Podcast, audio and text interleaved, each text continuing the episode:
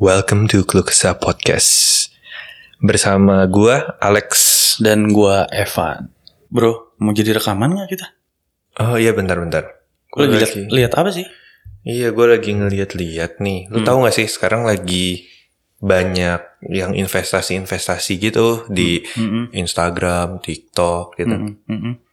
Lu lagi mau invest ceritanya? Gua tertarik sih, tapi gua bingung mau investasi di mana gitu. Kayak gua ngeliat investasi aja banyak gitu. Oh, ya, ya kalau yang kayak gue lihat di Instagram, TikTok gitu, kebanyakan kan ada saham, ada apa namanya Bitcoin lah teman-temannya gitu ya. Iya. Tapi sebenarnya lu investasi sendiri lu tahu nggak sih sebenarnya meaningnya dari investasi itu sebenarnya apa tujuannya gitu loh? Yang gua tahu dari investasi sih, lo naruh duit, terus duit lo bertambah, gitu gak sih? Eh, ya itu umumnya ya umumnya. Iya. Eh, tapi kalau menurut gue sih sebenarnya investasi ya nggak nggak cuma urusan duit ya. Oh gitu. Jadi, Jadi, banyak gitu loh. Maksudnya eh, contoh aja misalnya ya lu bisa berinvestasi terhadap eh, relationship, hubungan, hubungan terus atau juga bisa berinvestasi terhadap eh, kesehatan lu Mm-mm. gitu kan. Jadi kayak nggak melulu soal duit sih kalau menurut gue. Oh oke oke. Investasi kalau mengenai soal uang ya, Hmm, hmm. ada berapa tipe sih gitu? Banyak ya untuk tipe investasi sendiri atau Hmm. kita sebutnya instrumen investasi ya. Instrumen. Itu kayak apa ya? eh, ya ya lu mau menginvestasikan uang lu tuh di mana gitu. Oh iya. Jadi ada yang namanya ya saham, Saham. ada yang namanya salah satunya eh, kayak sekarang ada yang namanya cryptocurrency. Hmm. Terus ada lagi eh, ya kalau di asuransi ada istilahnya unit link atau ada reksadana, ada obligasi. Nah, pokoknya ya banyak sih sebenarnya Hmm. gitu. Jadi kalau kayak bahas eh, ya tentang mau di mananya gitu ya, itu agak panjang sih. Hmm, oke. Gua pernah baca kayak tadi kan gue baru baca. Hmm.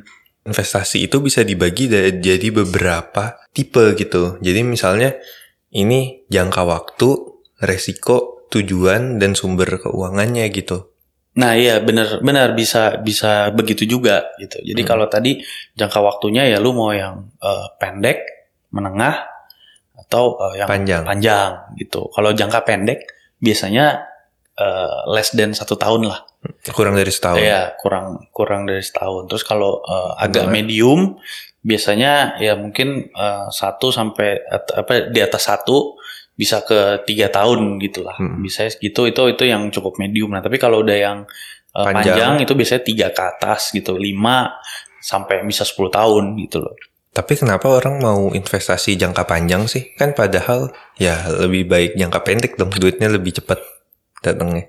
Eh iya benar juga sih. Cuman biasanya gini sih, orang kalau mau investasi jangka panjang eh, biasanya ya untuk mengharapkan eh, gain apa keuntungan gitu ya Mhm. atau eh, selisih dari dari eh, Modal. modal itu itu akan lebih banyak gitu. Jadi kalau lebih panjang ya maka akan lebih banyak untungnya gainnya gitu loh. Oh, tujuan supaya ini ya. Ya ekspektasinya ya, maksudnya harapannya ya semakin lama maka semakin semakin banyak panjang untungnya. Karena contoh misalnya contoh aja yang paling gampang kan sebenarnya investasi di eh, properti gitu ya, Properti ya tanah, apa rumah. tanah, rumah, apartemen gitu kan. Hmm. Nah itu eh, orang mengharapkan bahwa ya kalau eh, beli tanah ya kalau cuman satu dua tahun nggak nggak untung Mm-mm. gitu karena eh, mungkin misalnya naiknya cuma sekian persen gitu tapi kalau 10 tahun mungkin Hmm. bisa lebih untung gitu bisa naik 100 200 persen gitu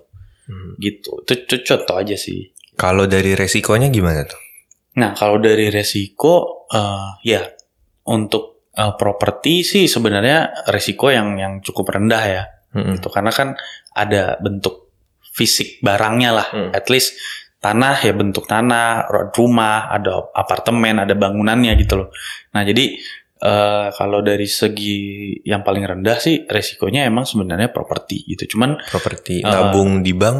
nabung di bank pun eh ya gini yang namanya risiko pasti ada Pasti gitu kan. ada. iya. Nah, nabung di bank pun yang paling eh, kalau mau paling aman ya deposito Hmm, oke. gitu karena eh, deposito itu kalau nggak salah kan ada yang dijamin sama pemerintah jadi bu- bukan deposito lah ya tabungan uang kita nih Hmm. kalau kita nabung di bank eh, kalau setahu gue ada yang dijamin sama pemerintah ada yang namanya lembaga penjamin simpanan LPS itu Hmm. nah kalau nggak salah itu kayak sampai 2 miliar gitulah lu bisa dijamin Oh. kalau misalnya terjadi apa-apa sama banknya gitu Hmm. gitu jadi kalau tabungan lu di atas itu udah nggak dijamin gitu Oh, oke oke oke. gitu Kalau yang untuk resikonya medium tuh apa tuh kira-kira?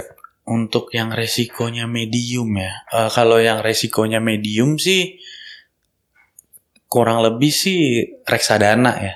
Reksadana. Eh, Reksadana tuh apa? reksadana tuh gabungan dari kumpulan ya ada saham, ada obligasi. Jadi itu suatu produk Mm-mm. eh, produk eh, keuangan gitu ya yang dibuatnya oleh manajer investasi biasanya.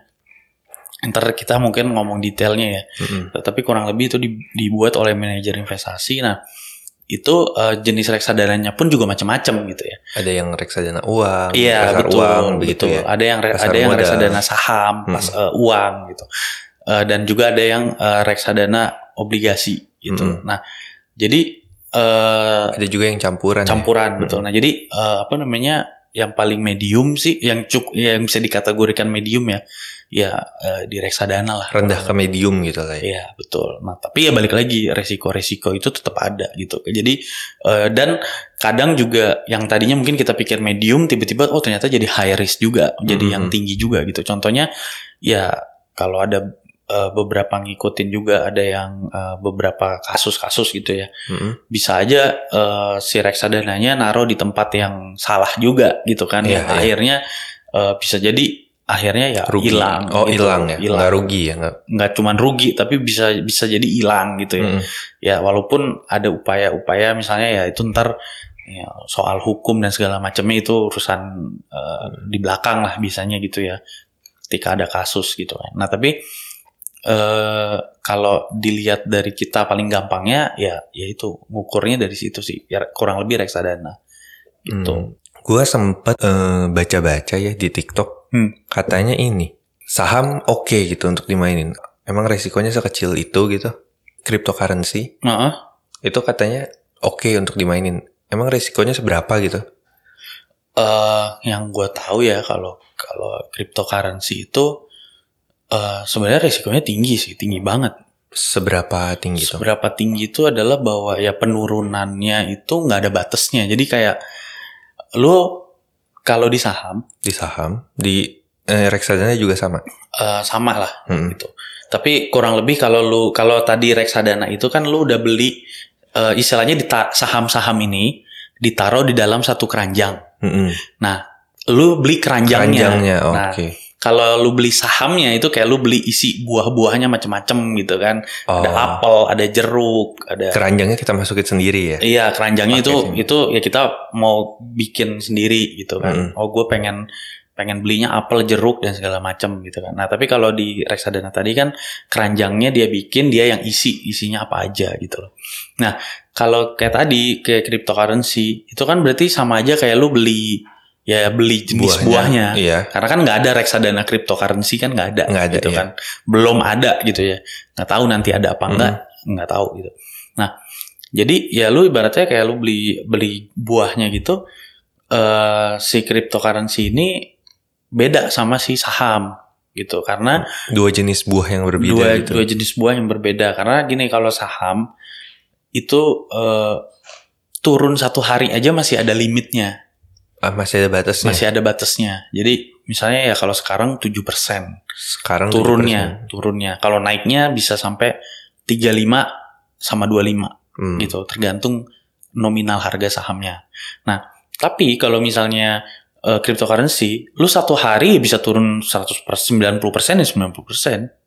Dari misalnya harganya dari 100 dolar bisa nol gitu. Bisa satu dolar gitu kan. Oh. Iya. Oh, itu bisa. Ya nol pun juga mungkin bisa lah ya. Oh. Jadi harusnya sih, jadi pokoknya gini intinya nggak ada nggak ada batasan Hmm. eh, penurunannya itu berapa persen gitu loh. Hmm. Karena kenaikannya juga sama juga kan, Nggak ada batasnya. tinggi juga kan. Jadi misalnya kayak Kalau di saham pun lu ada batasnya satu hari bisa berapa persen gitu kan. Jadi kalau kayak di cryptocurrency itu kalau naik ya udah sehari bisa 1000 persen, 1000 persen kemarin eh, apa namanya ada satu jenis koin yang Mm-mm. baru diluncurin sama salah satu eh apa istilahnya ya, platform lah Ya. platform cryptocurrency di Indonesia nah itu naiknya sampai 3000 persen satu hari Hmm. Oke. ya cuman abis naik 3000 turunnya ya 20-30 persen ya berasa juga kan Iya. kalau lu ngikutin yang dari bawah ke 3000 enak Iya iya benar benar. tapi kalau lu beli tengah di tengah-tengah terus tiba-tiba turunnya 30-40 persen aja berasa Mm. gitu loh gitu sih Oh, nah tujuan orang ngambil yang resikonya lebih gede itu lagi ya? Maksudnya? ya untuk mendapatkan keuntungan yang lebih besar pasti Oh, Jadi oke. ya kalau pernah bisa istilah umum lah ya high risk high return gitu loh. Resiko tinggi, kembalinya gainnya juga tinggi, Tinggi. returnnya juga Mm-mm. tinggi gitu. Jadi ya kalau mau resiko rendah, ya gainnya untungnya juga rendah, Rendah. gitu. Jadi Oh. ya makanya balik lagi tergantung dari profil masing-masing eh, individu yang mau berinvestasi itu sendiri gitu kan. Mm-mm. Kalau tipenya yang nggak nggak bisa terima resiko yang terlalu tinggi ya berarti jangan main eh, jangan beli barang yang yang atau atau masuk ke saham atau ke cryptocurrency yang resikonya cukup tinggi gitu. Karena saham juga di dalam pasar saham sendiri juga punya eh, ukuran-ukuran resikonya jenis-jenis saham apa gitu loh Oh, yang kira-kira oh saham ini yang yang risikonya tinggi, saham ini yang risikonya cukup rendah gitu. Hmm. Gitu sih. Nah, terus kan kan gue baru nih, baru mau masuk ke investasi. Hmm. Kan tadi lu bilang ya berarti tergantung gue mau masuk di mana tergantung dari jangka waktunya gue sama ya resikonya gue kan ya. Betul. Nah, kalau misalnya sekarang dianggap oke gue udah tahu gue resikonya yang mana beraninya dan misalnya jangka waktunya gue mau yang cepat atau yang lama. Mhm. Nah, eh, saran dari lo, gue make uang tuh uang dari mana nih? Apakah gaji gue semuanya gue taruh di investasi? Apa sebagian? Apa seluruh tabungan gue? Apa gimana tuh? Eh, ya kalau saran gue sih, lu kalau pakai eh, untuk beli untuk berinvestasi itu, yang pasti harus pakai uang lebih lah ya. Uang lebih tuh Jadi, Jadi misalnya seberapa misalnya gini, lu punya pendapatan seribu, seribu ya? terus abis itu eh, lu harus kurangin biaya hidup lu dulu dong. Iya. Berapa? Gitu, Misalnya- satu bulan misalnya berapa gitu kan? Iya misalnya 500. 500. Terus abis Sisa itu 500 tuh berarti. sisa 500. Nah, itu tapi udah termasuk eh, kayak yang misalnya ya lu ada misalnya cicilan handphone atau apa segala macam gitu ya. Hmm, Jadi sisa misalnya tinggal 500. Nah, dari 500 itu ya kan lu harus sisihin lah eh, eh, buat emergency fund biasanya kan dana darurat, kan. darurat misalnya sakit Iya, gitu ya. sakit. Atau kecuali kalau lu udah punya asuransi berarti asuransi itu lu masukin tuh sebagai dana darurat itu gitu Hmm. kan. Jadi misalnya kalau eh, biaya asuransinya sebulan 100 ya udah berarti untuk yang dana kesehatan itu lu masukin 100 gitu. Hmm. Tapi bisa juga lu exclude gitu bahwa ya tetap lu mau punya dana sendiri gitu kan. Hmm. Jadi misalnya tadi 500 buat biaya hidup, 100 buat asuransi, 100 lagi dana darurat gitu Hmm. kan. Nah, sisa 300 dong. Iya. Nah, nah terserah lu dari yang dari yang 300 ini itu yang sebenarnya eh oh satu lagi tabungan tetap lu juga harus punya dong. Oh tabungan, tabungan tuh beda ya sama investasi, dibedain. Beda sih. Hmm. Kalau tabungan itu kan lu menyisihkan uang yang lu terima. Oh jadi terima, jadi abis Jadi- terima langsung disisihin Iya, dulu. terus Oh, kemudian habis terima lu menyisihkan misalnya tadi lu terima seribu. seribu udah sisa 300 kan. Hmm. Nah, ya udah berarti lu mau nabung berapa? Gue mau nabung 100 deh. Ya 100 udah atau 100 200. gitu kan. Hmm. 100 atau 200. Nah, baru dari situlah sisanya itu ya itu yang bisa lu pakai lah buat berinvestasi karena paling enggak itu nggak mengganggu biaya hidup apa ya? Kelangsungan eh, hidup kelangsungan lu. hidup lu gitu loh. Hmm. Gitu. Ter- maupun itu eh, makan, minum, ada kalau misalnya ada cicilan, Ada yang sakit. ada yang sakit terus kemudian emergency buat sakit ataupun udah termasuk biaya asuransi gitu nah jadi ya kurang lebihnya ya kurang lebihnya seperti itu gitu loh walaupun eh, kadang nggak gampang juga untuk melakukannya gitu loh Kalau misalnya nih gue pengen investasi, itu perlu duit berapa tuh minimal? Bisa mulai dari berapa kira-kira? Kalau sekarang sih sebenarnya lu punya uang seratus ribu aja ya sebenarnya Mm-mm. itu udah udah bisa loh. Bahkan yang gue tahu eh, ada di salah satu platform eh, investasi emas. Mas, ya. Itu lu beli sepuluh ribu rupiah aja lu udah bisa beli emas. Hmm, oke. ya. Jadi eh, apa namanya tergantung jenis investasinya tadi. gitu. Hmm, Jadi kalau kayak di ada di satu platform yang gue yang gue tahu, yang gue pernah lihat juga kalau suka ada pop up pop up juga, Mhm. eh, itu kayak sepuluh ribu aja lu udah bisa punya emas 0,00 gram, lah, Gram, mhm. let's say lah gitu lah ya, gitu. Ya kalau lu mau beli emas yang satu gram mm-mm. Itu kan kurang lebih 900 ribuan kan. Oh ya. Ya kalau yang satu gram 900 ribu ya itu kalau yang eh, beda-beda lah. Ada yang 5 gram beda lagi, Hmm. 10 gram beda lagi gitu. Kalau emas itu termasuk investasi yang apa tuh? Resikonya rendah atau gimana? Eh, sebenarnya kalau investasi kalau emas itu Emas dan perak berarti ya kurang lebih. sebenarnya emas lah ya. Kalau kalau perak gua agak gua kurang ngerti sih kalau Hmm. perak gitu. Tapi kalau emas kalau kalau emas eh, sebenarnya emas itu lindung nilai sebenarnya. Jadi maksudnya bukan investasi tapi lindung nilai. Jadi maksudnya gini, eh, emas misalnya gini saat saat ini nih Mm-mm. 10 kilogram emas Mm-mm. bisa beli satu rumah. Misalnya, Misalnya ya 10 kilogram emas bisa beli satu rumah. ya, satu rumah dengan gede yang sekian. Gitu Iya ya. pokoknya iya pokok- pokoknya kurang kurang lebih dengan dengan yang dengan harga yang kurang lebih sama lah gitu kan. Mm-mm. Jadi misalnya harga rumahnya satu miliar, Mm-mm. emasnya satu miliar gitu ya. Mm-mm. Nah jadi itu bisa beli satu rumah gitu. Nah 10 tahun kemudian Mm-mm. nilai emasnya kan naik nih. Mm-mm. Jadi misalnya yang tadinya satu lu beli. 1 m bisa terus 10. jadi 10 m. Hmm. Tetapi uang 10 m itu Hmm. tetap ketika di lu tukar lagi dengan satu rumah, ya dengan rumah itu juga dengan dengan eh, dengan rumah yang sama. gede gitu. yang sama. Iya. Nah, jadi nilainya kan nggak berubah kan? Mm-mm. Secara tapi secara secara nominal Mm-mm. eh, apa emang meningkat gitu loh. Tapi secara value-nya nilai Hmm. nilai ada nilai intrinsiknya itu menurun gitu loh. Oh gitu. Jadi yang tadinya lu sekarang eh, atau atau bukan menurun ya, apa ya, lebih tepatnya ya pokoknya nilainya tetap sama gitu lah Mhm. gitu. Jadi pokoknya intinya sekarang lu punya satu kilo atau 10 kilo emas 10 tahun lagi, 20 tahun lagi, 30 tahun lagi itu lu akan bisa tukar dengan rumah yang sama gitu Mungkin yang simple misalnya punya satu gram emas bisa ditukar misalnya satu karung beras. loh. Iya, 10 tahun lagi eh, mau satu karung beras, beras itu harganya misalnya udah eh, misalnya 5 juta, kita Iya, tetap tetap harganya satu, gram, emas. Betul, betul. Oke. Jadi kalau di barter Mm-mm. itu kurang lebih sama, sama lah gitu. Gitu. Oh. Jadi jadi kan sebenarnya kalau mau dilihat nggak ada gainnya kan, Ya nggak ada untung ya benar. nggak ada- untungnya kan, Hmm. gitu loh. Nah jadi kurang lebih sih gitu. gitu.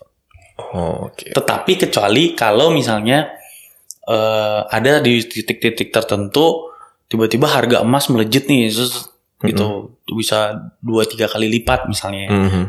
Pernah bahkan sekarang pun sebenarnya kan harganya udah hitungannya udah tiga kali lipat lah dalam mungkin lima tahun terakhir ya. Se, Hmm. se, se- seingat gue gitu. Nggak tahu kalau gue salah ntar bisa dicek. Nah itu antara kenaikan harga emas sama kenaikan harga propertinya itu mungkin agak nggak se- nggak sebanding tuh. Oh, Jadi, masih tinggian lebih emas. mas, eh, eh, jadi masih lebih untung gitu. Oh, Nah, oke. tapi kan ini cuman kurun waktu 3 sampai 5 tahun kan, Mm. kurang lebih. Nah, tapi nanti ketika 10 tahun, 20 tahun, nah bisa jadi nanti akhirnya harga propertinya juga nyusul gitu loh. Hmm. Jadi balik lagi ke yang tadi gue bilang bahwa ya sekarang akhirnya bisa ditukar ke eh, apa ujung-ujungnya kurang lebihnya bisa sama juga. Hmm. Satu kilo emas apa tadi kalau lu bilang satu gram emas bisa ditukar dengan satu kilo satu karung beras gitu. Oh, oke. Ya udah terakhir kali ya ini pertanyaan. Boleh boleh. Kalau misalnya gua punya uang, nah itu gua taruh investasinya tuh di satu tempat aja atau di beberapa tempat tuh? Eh, menurut gua kalau misalnya tergantung balik lagi ya, tergantung jumlahnya lagi berapa juga. Mm-mm. Kalau misalnya lu misalnya let's say ada satu juta rupiah ya, Mm-mm. kita ngomongin nominal satu juta rupiah, ya mungkin lebih baik eh, ya lu fokus di dua jenis investasi aja dulu Mm-mm. Oh. gitu loh. Dari segi eh, nominal tadi juga karena supaya lu mendapatkan keuntungan juga yang maksimal, Maksimal. gitu. Hmm. Karena kalau misalnya 10 juta lu eh 1 juta lu pecah jadi 10, Mm-mm. 100 ribu 100 ribu bisa jadi Di mana-mana kurang kurang ya. kurang maksimal betul. Hmm. Nah, lebih baik lu cari yang kira yang kurang lebih udah lu research dan kemudian udah lu pokoknya udah lu lihat lah, Hmm. udah lu pelajarin kayaknya yang di sini nih yang yang lumayan menguntungkan atau yang bakal eh, akan dapat return yang lumayan. Nah, lebih baik lu fokus di dua eh, tempat lah, dua atau Hmm. tiga lah gitu. Tapi eh, juga jangan misalnya gini, oh ya udah gue main saham gitu, tapi juga jangan 10 saham gitu. Oh iya iya. Jadi misalnya kalau saham pun misalnya lu main satu dua gitu. Mm, bit- eh, ini juga cryptocurrency juga. Iya, jadi jangan semuanya juga lu Mm. ambil gitu. Oh, Gitu sih. oke. Ya udah berarti sama yang terakhir mungkin ini ya katanya kalau lu pakai investasi itu uangnya berarti lu uang yang siap hilang berarti ya. Eh, Sebenarnya jangan ngomong gitu juga sih. Oh, walaupun walaupun gini, eh, walaupun dalam mentalnya ya harus siap gitu. Mm-mm. Tapi sebenarnya juga jangan ngomong gitu. Kadang kan omongan doa kalau lu suka. Oh iya betul betul. Jadi maksudnya gini, kalau lu di sisi lain lu udah siap hilang, pada akhirnya nanti takutnya lu kurang mengusahakan. Mm, mm, mm. Jadi misalnya ya ya udahlah hilang aja gitu. Nah, tapi kalau misalnya jadi ini eh, sebenarnya ini masalah ini aja ya, masalah mindset, ya. Mindset. Jadi kalau lu emang dasarnya awalnya udah begitu gitu, takutnya akhirnya lu akan jadi eh, kurang apa istilahnya ya, jadi agak Kurang hustle hustle-nya iya kurang. apa sih bahasa Indonesia itu? Iya. Ya pokoknya Oke. kurang kurang effortnya lah Heeh. gitu untuk menjaga itu tetap tetap ad- eh, tetap baik gitu nilainya. Tapi kalau misalnya ketika lu, oh pokoknya ya pokoknya harus, Harus untung, diperjuangkan, ya pokoknya harus iya. diperjuangkan gitu. Jadi ya tetap harus ada effortnya Oke. Intinya gitu. Ya udah segitu dulu kali ya. Iya. Kalau misalnya ada pertanyaan bisa DM kita di mana? Keluh kesah podcast Di Instagram, di Instagram dan email kita di keluhkesah.podcast@gmail.com dan juga jangan lupa follow Instagram kita, Spotify kita. betul. Yaudah. Tunggu aja episode selanjutnya. Oke, yaudah. see you. Oke, bye. Bye.